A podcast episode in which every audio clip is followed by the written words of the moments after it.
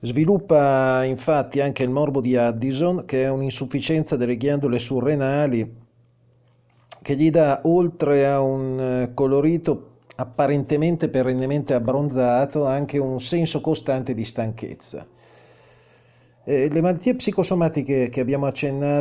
preceden- di cui abbiamo accennato in precedenza sono uretriti, prostatiti, coliti, coliche che si porterà dietro per il resto della vita e per le quali dovrà prendere spesso degli antibiotici. Il carattere sensibile di Jack è la sua forza e la sua debolezza. Il padre scopre una cura a base di corticosteroidi che dovrebbe eh, risolvere il problema del morbo di Addison li fa assumere al ragazzo, anche se è una cura sperimentale, Joseph, eh, il patriarca, vuole fare di tutto per risolvere il problema e come già aveva commesso l'errore quando aveva fatto lobotomizzare una delle figlie che soffriva di un uh, disturbo, diciamo, di ritardo mentale, facendola finire quindi in una clinica per malati di mente alla fine, anche qui con il giovane Kennedy, con il, con il giovane Jack, eh, fa un danno nel tentativo di risolvere il problema. Con questa, per, con questa cura sperimentale lo fa ammalare di osteoporosi. Eh, il ragazzo quindi si trova ad avere delle ossa, soprattutto alla, della spina dorsale, piuttosto fragili e durante una partita a football si incrina alcune vertebre lombari, un danno anche questo che eh, si porterà eh, fino alla tomba praticamente. Il colpo di grazia alla sua schiena lo riceverà in guerra sul fronte del Pacifico quando a, a capo di una motosilurante PT-102 fa naufragio. Dopo lo speronamento la, la PT-109 era, il 109 era un cacciatorpediniere. Dopo lo speronamento da parte di una nave giapponese e il colpo che prenderà nell'incidente alla schiena sarà devastante. E anche dopo il naufragio i giorni passati in mare attaccato a una specie di zattera di relitto della sua barca assieme ad altri suoi compagni alla ricerca di, una, di un punto diciamo dove poter eh, toccare terra. Troveranno un'isoletta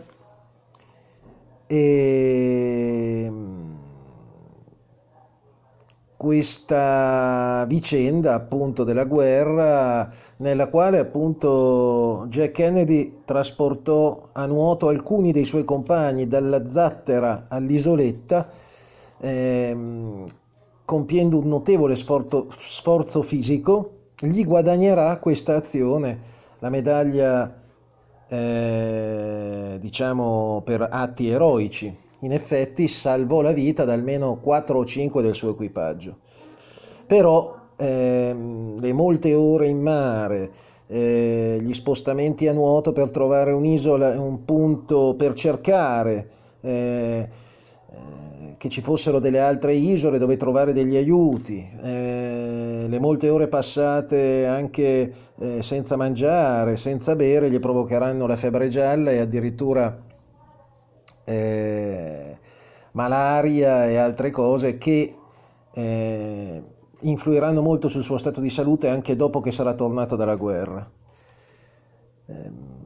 Vivrà in effetti il resto della sua vita con atroci dolori alla schiena che lo costringeranno a portare molto spesso un busto ortopedico, anzi quasi sempre, e talvolta addirittura, soprattutto in privato, si dovrà aiutare con un paio di stampelle anche.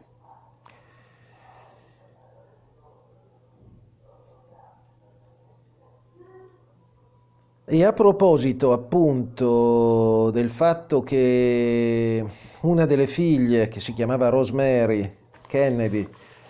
eh, a causa di questo suo ritardo mentale venne fatta lobotomizzare dal padre, da Joseph, quindi una delle sorelle di Jack, eh, di John Kennedy, ehm, questo fatto ehm,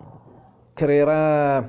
una certa frattura tra i figli Kennedy e il padre. Eh, soprattutto Jack non perdonerà mai del tutto il padre per, questo, per questa decisione, per questo atto. Quando John Kennedy torna dalla guerra è malconcio, Eh, ovviamente nel naufragio del cacciatorpediniere che comandava a largo delle isole Salomon, fece la spola a nuoto dal rottame zattera dell'imbarcazione, che era stata speronata appunto dai, giappone, dai, dai giapponesi, a un isolotto portando a nuoto alcuni dei suoi compagni feriti. E, ehm, e l'abbiamo già detto prima, insomma, si beccò la malaria e quando tornò dalla guerra eh, pesava 48 kg, tenendo conto che era alto 1,84 m, potrete immaginare come era ridotto, insomma. E, um, il, un aneddoto, diciamo, per lanciare un SOS Kennedy trovò sull'isolotto che aveva raggiunto con i suoi compagni ehm, prese da un albero trovò una noce di cocco appunto e col coltello vi intagliò scritto SOS eh, eh, ufficiale John Kennedy PT 109 no? caccia torpediniere con, tutti, con una parte di dati importanti e poi lasciò questa noce di cocco in mare ecco quando arrivarono i soccorsi gli riconsegnarono questa noce di cocco cioè in sostanza qualcuno la ricevette e lui si portò questa, questo cimelio della guerra che gli aveva salvato la vita sempre nei suoi uffici fino alla, alla scrivania della Casa Bianca, nello studio ovale. Ehm... Nel 1953 eh, si sposa con eh, Jacqueline che come voi tutti sapete diede diciamo, un tocco di eleganza e di raffinatezza alla famiglia Kennedy e al senatore e poi al presidente, proveniva da una famiglia per metà francese, dalla parte di padre, ed era una ragazza di una bellezza non convenzionale, ma certamente insomma, abbastanza eh, tra il francese e l'austriaco come bellezza, ricordava vagamente Romy Schneider. E, ehm, anche qui una bellezza europea che staccava molto dalle ragazzone all'americana che facevano parte anche delle, dell'entourage e delle sorelle Kennedy, insomma. Ecco una ragazza molto interessata alla cultura, all'arte, laureata in storia dell'arte, aveva, eh, lavorava anche per alcuni rotocalchi all'epoca, eh, lavorava per Life ad esempio come giornalista di costume e si incontrarono appunto lei e John Kennedy per un'intervista, ecco, si conobbero così. Nel 1953, dicevo, si sposò con Jackie e i dolori alla schiena divennero praticamente insopportabili. A questo punto eh, Jack decide anche, eh, nonostante il parere non del tutto favorevole dei medici, di farsi operare alla schiena.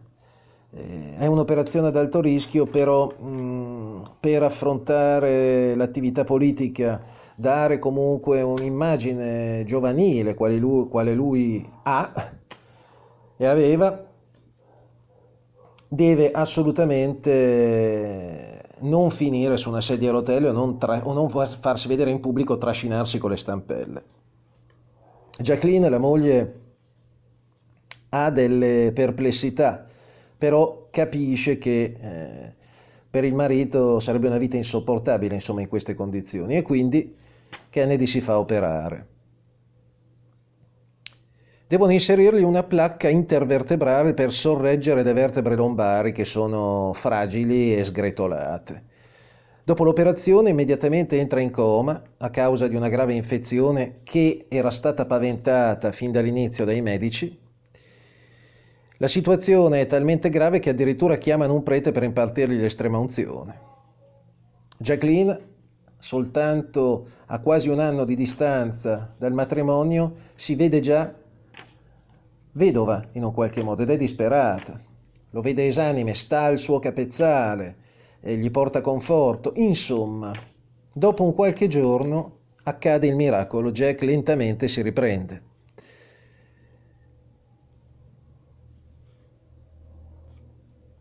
Dopo aver, eh, diciamo, dopo essersi ripreso e dopo diverse settimane di ospedale, ovviamente devono rioperarlo per togliergli la placca, eh, che è stata poi la causa del rigetto. E quindi dovranno fargli un'altra operazione.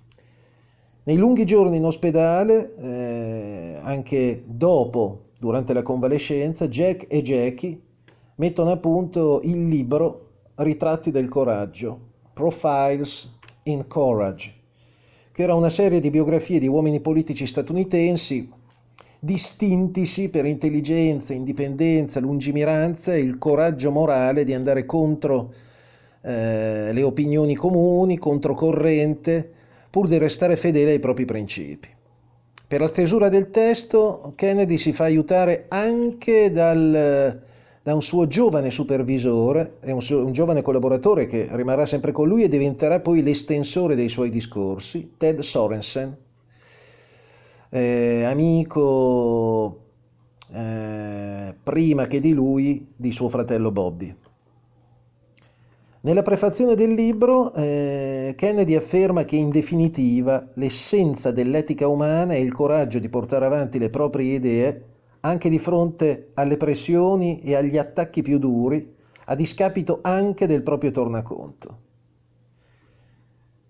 Negli anni tra il 45 e il 52 Kennedy è stato alla Camera dei Deputati prima ancora che diventare, di diventare senatore per il collegio del Massachusetts, come abbiamo già detto. Nel 1953 viene eletto al Senato, sempre nel Massachusetts, posto in cui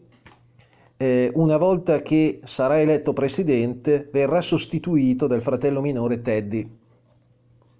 il più piccolo tra i maschi della famiglia Kennedy.